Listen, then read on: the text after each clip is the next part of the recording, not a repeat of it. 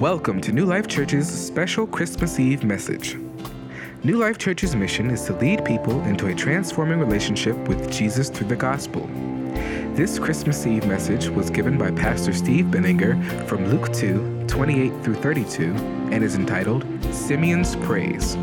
You can find the sermon outlined for this message at enewlife.com.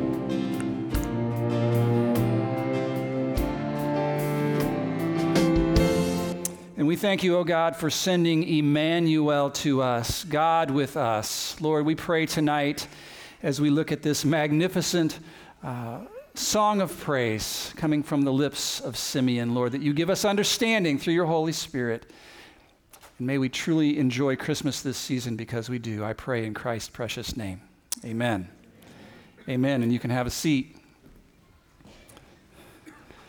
Well, 2015 coming to a close. What a, what a year this has been. I mean, what a year this has been. When historians someday look back on the year 2015, I wonder how they will characterize it, you know? Uh, 2015, the year of rising frustration, the year of growing disenchantment, of increasing fear. Uh, 2015, the year of ISIS, the year that ISIS got everyone's attention or 2015, the year that racial tensions got reignited in our country, or, or 2015, the year of the beleaguered police officer. Or maybe they'll just call it the year of, of craziness, of strangeness, with the most bizarre political season I can ever remember. Depending on what happens, they might just refer to it as the year of Trump. or perhaps it will be known as the year of the most watched blunder of all time, the massive Miss Universe mistake. Thank you, Steve Harvey. How'd you like to be in his shoes with a billion people watching? Well, my sense is that with all of this that has gone on this year, with all the unrest and, and all the frustration and all the disen, disenchantment and disillusionment, people are longing for something different, don't you think? Something different. The onset of the political season prompts us to ask with, with renewed passion where is that leader? Where is that leader who will confidently take the reins and lead us into a new season, a season of peace? Where is that person of integrity and wisdom who is humble and yet strong, who will bring us into a new era of safety and security and prosperity? It seems innate to the human heart, doesn't it? To yearn to have a, a good leader who will usher us into the good life. We ache for that. We ache for things to be as they should be, as they were created to be. We desire for our leader to comfort us, to make us feel secure down deep in our souls. We long in our land, don't we, for harmony to be restored, for peace on earth, for freedom, and for the right person to lead us into all that. You know, a similar longing was common among a particular people who lived 2,000 years ago over in the Middle East, an oppressed people, the Jewish people of Israel. In that day, were being ground into powder under the boot of the Roman Empire. They were being taxed to death. They were being forced to acknowledge Caesar as their supreme being, their supreme ruler, and of course, the ever present Roman soldiers walking around town all the time was a constant reminder that they lived in an occupied land, that their homeland had been invaded. And then there were the promises, the ancient promises contained in their sacred writings, that God Himself would one day send them a deliverer to free them. And those promises made them yearn for the appearance of a truly righteous ruler who would usher them into the good life they long to be comforted and consoled by a wise leader who would grant them relief from their heavy burden by casting off the oppression of Rome, delivering them from their enemies, restoring dignity and security and prosperity to their land. So, in that day, a kind of Messiah fever was sweeping the land, and the time was ripe for the appearance of that promised one. The gospel writer Luke tells us that all of those messianic longings were resi- residing in the heart of one particular older gentleman about whom we know very little, but whose brief encounter with, with Joseph and with Mary and with their little baby boy, their little infant child, is full of significance and hope. Let me read Luke's account from Luke chapter 2, verse 25. Now, there was a man in Jerusalem whose name was Simeon. And this man was righteous and devout. He was waiting for the consolation of Israel, and the Holy Spirit was upon him. And it had been revealed to him by the Holy Spirit that he would not see death before he had seen the Lord's Christ. Now imagine that. Here's a fella whom the Holy Spirit had somehow told that he wasn't going to die until he had seen with his own eyes the promised Messiah. That means there was a season of this man's life when he was basically indestructible, right? So maybe his wife had said to him, Now, Simeon, don't you eat all of those cinnamon, rolls. They're going to kill you. You're going to die. And he says, Nope, I can eat all that I want. The Lord promised me I'm not going to die until I see the Messiah, and I haven't seen him yet. So nothing, not even your cinnamon rolls, can take me out until I see the Lord. Verse 27, it says, And he, Simeon, came in the Spirit into the temple. And when his parents brought in the child, Jesus, to do for him according to the custom of the law, he took him up in his arms. I had the strongest urge to walk out among you and find a little baby and take him up in my arms. But then I thought better of it. Maybe next year. Simeon comes to the temple and somehow he gets connected to Mary and Joseph and Jesus. So this would be called one of those divine encounters, right? One of those divinely orchestrated meetings or connections. Think about it. Thousands of people were milling around the temple grounds, hundreds of them parents, probably dozens of little babies. And God, through His Spirit, directs Simeon right into the path of one particular couple and their little six week old baby. Maybe there were some awkward introductions. We don't know. Uh, hi, my name is Simeon. I've been looking for you, and especially for your baby.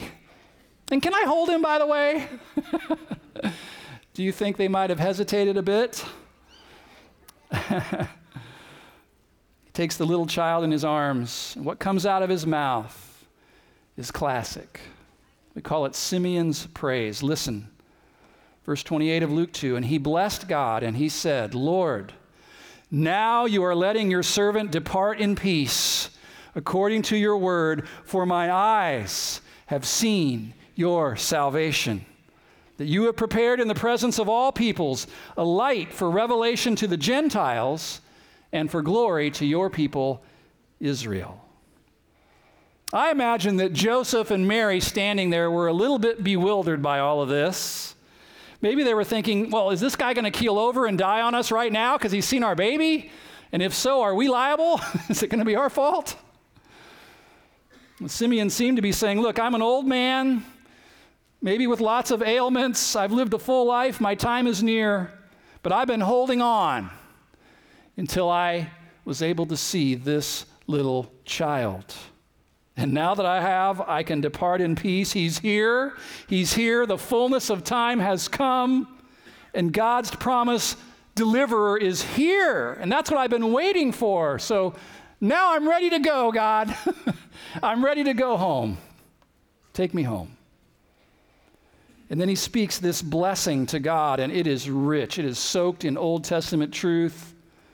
And I believe it shows us that Simeon understood three truths, three important truths that I think it would do well for all of us to understand this Christmas season as we're preparing to celebrate Jesus' birthday as well. I want to share them with you. Three truths. The first is this Simeon understood that the arrival of the little baby Jesus meant the arrival of salvation. Salvation. My eyes have seen your salvation, he said. Looking down at that cooing little baby in his arms, Simeon saw with enlightened eyes salvation wrapped in swaddling clothes. The word salvation means deliverance, it means liberation, it means freedom from fear and from enemies and from death. Salvation means rescue, rescue from disaster. And as I thought about that concept of rescue, an illustration came to mind. You remember the Chilean miners who were trapped underground a few years ago? My wife and I went and saw the movie about it that came out, I think it was last month, called The 33. And, and seeing it depicted up on the screen really brought home to us the dire predicament that those men were in. I mean, when you're trapped in a cave, 2,300 feet beneath the surface of the earth, when you have no route of escape, everything is sealed off and blocked off, when you only have a limited supply of food and water, you know what you need? You need a rescuer. You don't need a life coach. You don't need a guide to help you apply the four steps to a more successful life. You don't need a personal advisor. What you need is a rescuer. You need a savior. You need someone who has the smarts, the strength, the ability, the inclination to do whatever it takes to grind their way down to where you're at and pluck you up out of the pit and save you, rescue you. That's what you need. And what Simeon understood, and what some of you need to understand tonight, is that the arrival of the baby Jesus on that very first Christmas meant that rescue could now happen because the rescuer was here. In fact, his name, Jesus, say that name. Jesus means Jehovah saves. That's what it means. Remember, the angel had told Joseph, you will call his name Jesus, for he will save his people from their sins.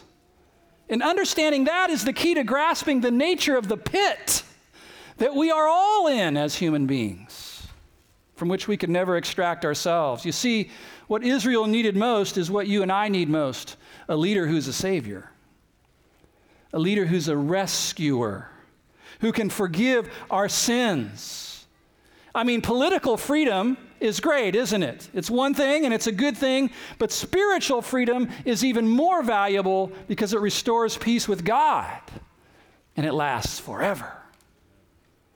Simeon understood this, I think. He realized that baby in his arms meant that true salvation had arrived forgiveness of sins, spiritual liberation from sin and Satan, and death and the grave for all the people of God who would put their faith in him. And as the nature of rescue implies, Simeon's praise also reveals that he understood a second thing not only that the arrival of Jesus meant the arrival of salvation, but that salvation from sin could only come from God. He said, My eyes have seen your salvation that you have prepared. Simeon understood that salvation must come from who? From God. It must come from God or it won't happen. Like the Chilean miners, we humans cannot save ourselves. We can't rescue ourselves. We can't just pull ourselves up by the bootstraps and climb out of the pit that we find ourselves in because there is no opening. There is no way out. You know, as a pastor, I talk with a lot of people, and I find that many, many, many people don't understand this. Because we're humans, and maybe because we're Americans, we think that we can make it happen. Well, surely we can be innovative enough to find a way to have peace with God and peace with each other. Maybe we could use some help from God, but for the most part, we rely on our own strength, our own ingenuity, our own persistent efforts. You know, most people think it's a joint effort, like God and us working together to get us out. But you know what? If that's our mindset, then we badly misunderstand the nature of the pit that we're in. Truth is, there's actually zero hope for us if God doesn't drill down and come get us out. We have no way of atoning for our own sins, zero possibility of escaping judgment in hell, zero chance of freeing ourselves from the grip of sin and of Satan. Oh, sure, we might manage to get along with a few people for a while without God's help, but that's not salvation. That's just temporary artificial relationship management. No, we need a rescuer to come after us, don't we? To be one of us, to bear our sin, and to lift us up and bring us to God. Simeon understood that the little infant in his arms was that rescuer and that he had come down from God to do for us what we cannot do for ourselves. And he also understood a final truth he said, My eyes have seen your salvation that you have prepared in the presence of all peoples, a light for revelation to the Gentiles and for glory to your people Israel. Number three, God knew, excuse me, Simeon knew that God had made his salvation available to all people. All people. You see, at that time and in that culture, humanity was basically divided into two groups. Do you know what they were? No, not Democrats and Republicans, not black and white, not OSU fans and Michigan fans.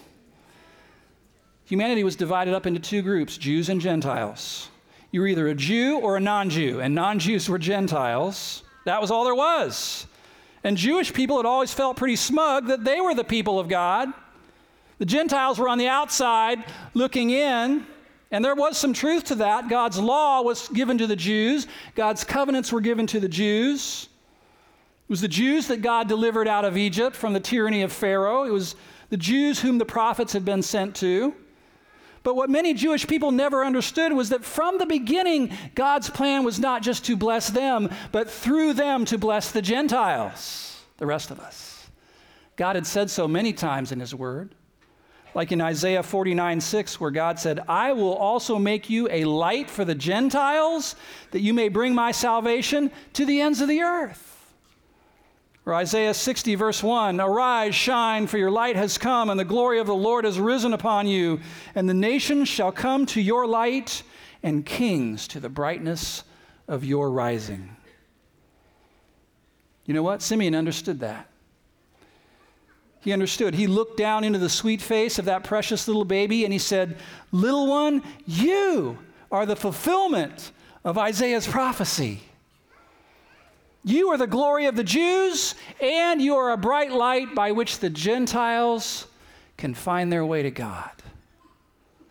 Salvation through Jesus is for all people. Amen? All people. Simeon understood this marvelous truth, but I wonder do you? Do you understand that God purchased his glorious salvation and it's available to everyone? All people. Do you comprehend that even now, 20 centuries later, God is still making his salvation, his rescue, his forgiveness of sin, his deliverance from shame, his eternal life available to all people? All people, regardless of race, color, gender, social status, popularity, personality, or net worth. It's for all people. The Bible says God is no respecter of persons, and that means that God doesn't view people like we often do. He doesn't judge people based on their appearance or their bank account or what kind of car they drive or what kind of house they live in or what kind of job they have. Listen, God sent his only begotten Son to earth for all people. And that little baby grew up, didn't he? And lived and died to pay for the sins of all people. Then he rose from the grave so that today, today, he is able to hear the cries of any and all who call out to him for salvation. It's a beautiful thing. I hope you grasp that because that is what Christmas is all about. Jesus coming to earth to be salvation for the world. That's what Christmas is all about. Fine, those other things have their place, right? But this is the bullseye, this is the center. And so I want to pray for you tonight that the Lord will give you the same understanding that Simeon had and the same depth of understanding. And I also want you to know that you, if you have questions about this, or if God is stirring you up on the inside, you want to know how this can become more personal for you. I wanted to give you a way to respond, and you can just check that little box on that communication slip that says that, and I'd like to send you a, a link uh, via email to a sermon that explains salvation in more depth and how you can receive it by faith. I'd love for you to have that. I don't want you to miss out on receiving the greatest Christmas gift ever given. So, will you bow your heads with me? Lord, I thank you so much for Simeon's praise the words that came out of the, this elderly gentleman's mouth are amazing. When he said, With my eyes I see your salvation. Lord, I pray that no one within the sound of my voice would walk out of this room tonight, tonight without understanding that salvation comes from you and you alone. I pray that all would understand that it's received by faith, by trusting, believing in the sacrifice of your precious Son, Jesus.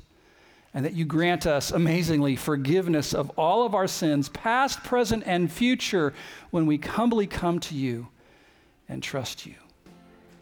And Lord, may everyone in this room experience a glorious Christmas this year. I pray in Jesus' name. Amen.